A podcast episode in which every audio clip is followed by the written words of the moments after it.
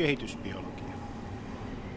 Olisi järjetöntä tuottaa kudoksia, joissa solutyypit ovat sisäkkäisenä kerroksina muodostaen palloja, lieriöitä tai levyä säätelytekijän erityisalueesta riippuen. Siispä on tärkeää, että solut pääsevät liikkumaan toistensa lomitsi ja vaeltamaan kohdeelimiin. Solujen vaeltamista voidaan seurata eristämällä sammakon alkiosta yksittäisiä epidermi- ja hermosukudossoluja ja sekoittamalla niitä. Solut järjestyvät nopeasti uudelleen, jolloin seurauksena on epidermin peittämä pallo, jonka sisällä on hermokudossolujen kasaumia. Tämä koe osoittaa, että solut voivat valikoida ympäristönsä.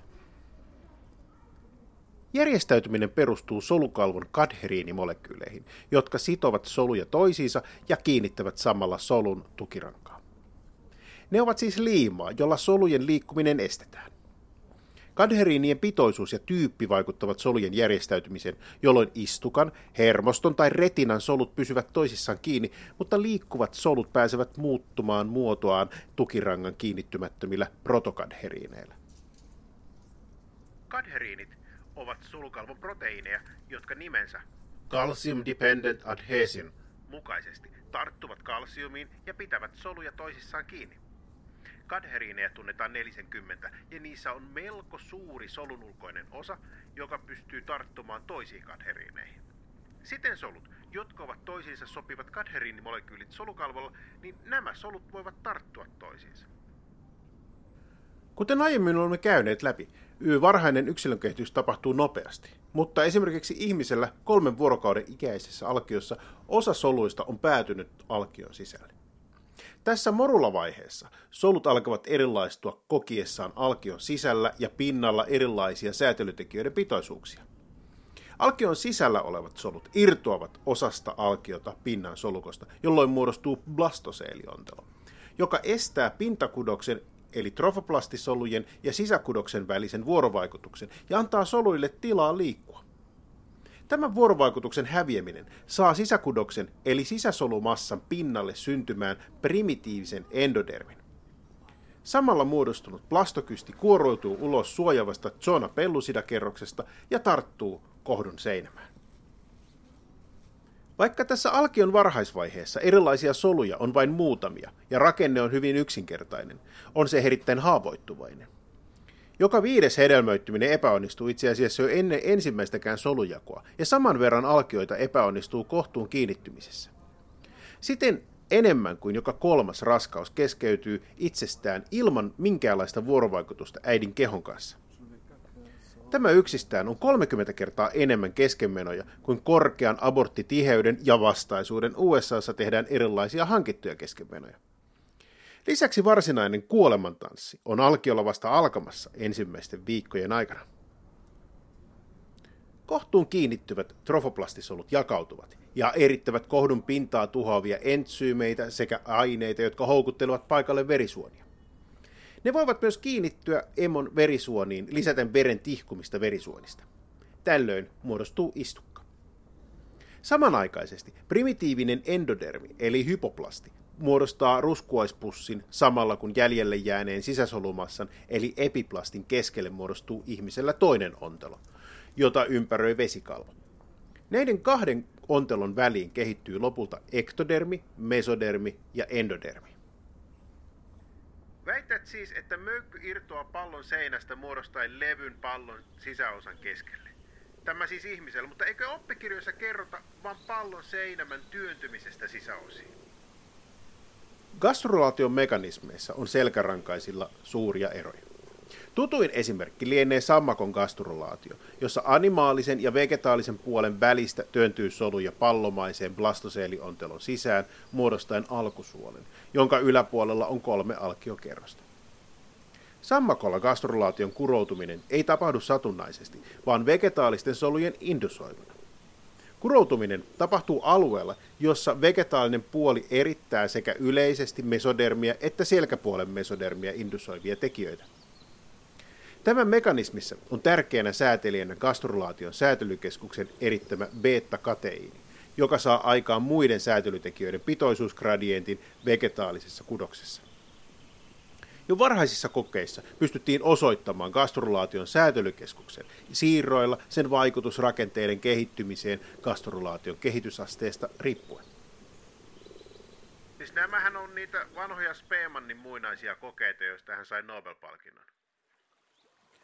Kalan gastrulaatio tapahtuu levynä suuren ruskuaissolun päälle. Myös niissä ruskuaissolu indusoi mesodermin kehittymisen. Kehittynyt mesodermi indusoi kalalla gastrulaation samaan tapaan kuin sammakolla. Vatsapuolella säädellään mesodermin ja epidermin kehitystä, kun taas selkäpuolen mesodermin erittämät säätelytekijät estävät vatsapuolen erittämien tekijöiden vaikutuksen. Kuitenkaan kalalla solut eivät työnny sammakon tapaan alkion sisään, vaan levyn reunoilla olevat solut vierivät ruskuaissolun ja animaalisen puolen väliin, muodostaen sekä meso- että endodermiä. Okei, jos siis ymmärsin oikein, niin alkio näyttää samalta, mutta tarkemmin katsoessa nyt soluja näyttää katoavan sinne ruskuaispussin reunalta jonnekin sinne sisälle. Linnuilla ruskuaissolu on vielä edellisiäkin suurempi, mikä vaikuttaa yksilön kehityksen rakenteisiin. Solut jakautuvat aluksi osittain ruskuaisen pinnalle, jolloin muodostuu animaalisten solujen levy. Levyn paksuntuessa sen alimmat solukerrokset kuolevat, jolloin muodostuu alkio-ontelo, jonne solut työntyvät. Ontelon pinnassa on hypoplastisoluja, jotka indusoivat alkeisuurteen muodostumisen. Uurteessa solut painuvat levystä alas ja vaeltavat muodostuneeseen blastoseelionteloon. Ure alkaa linnuilla etupäästä ja lopulta jakautuu pituussuunnassa läpi koko kehon. Hei, ruskuainehan on se keltuainen. Eli alkio kasvaa vähän niin kuin vuoren päällä, jos niin kuin mittasuhteita ajatellaan. Siksi siis näin erilainen kerrosten kehittyminen. Solut vaeltavat linnun alkion ontelossa, ja niiden vaellusreitti määrää niiden erilaistumisen erilaisiksi mesodermaalisiksi soluiksi. Tätä liikkumista säätelee toisaalta alkeisuurteen erittämä hylkivä kasvutekijä ja pään rakenteiden erittämä puolensa vetävä kasvutekijä. Erilaistuminen tapahtuu linnuilla lähinnä hypoplastisolujen erittämien signaalien perusteella. Hypoplasti erittää fibroplastien kasvutekijää FGF8, minkä lisäksi pään alueella hypoplastin erittämä kerberus estää alkeisuurteen aiheuttaman nodal-signaloinnin. Myöhemmin nodal ja FGF8 indusoivat mesodermin erilaistumisen ja solujen liikkumisen kehon alueella samalla, kun päänpuoleinen hypoplastisolukko muuttuu endoplasmiksi. Solujen työntyminen alkeisuurten kautta kehittyy selkäjänne ja hermostoputki, jotka vaikuttavat myöhempään alkion kehittymiseen. Hypoplasti, blastoseeli, endoplasmi. Ja jos näiden termien kanssa vaan pärjää, niin tämähän on aika simppeliä. Pää ja pyrstö kehittyy vaan tosi aikaisin. Nisäkkäillä kehitys on paljon samanlainen kuin linnuilla. Suurimpana erona on ruskuaispussi ruskuaissolun tilalla ja animaalisten solujen päälle kehittyvä alkiota suojaava sikiövettä sisältävä amnion ontelo. Näiden onteloiden välissä tapahtuu edellä kuvatun kaltainen alkeisuure, jonka kautta solut vaeltavat muodostaen endodermin ja mesodermin. Siis nyt vaan kuvitellaan keltuaine, jota siis ei ole, vaan tilalla on toinen ontelo.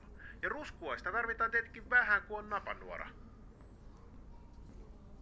Etutaka-akselia nisäkkäillä säätelee etupään viskeraalinen endodermi, jota voi verrata lintujen hypoplastiin, sekä alkeisuurteen reuna eli solmuke.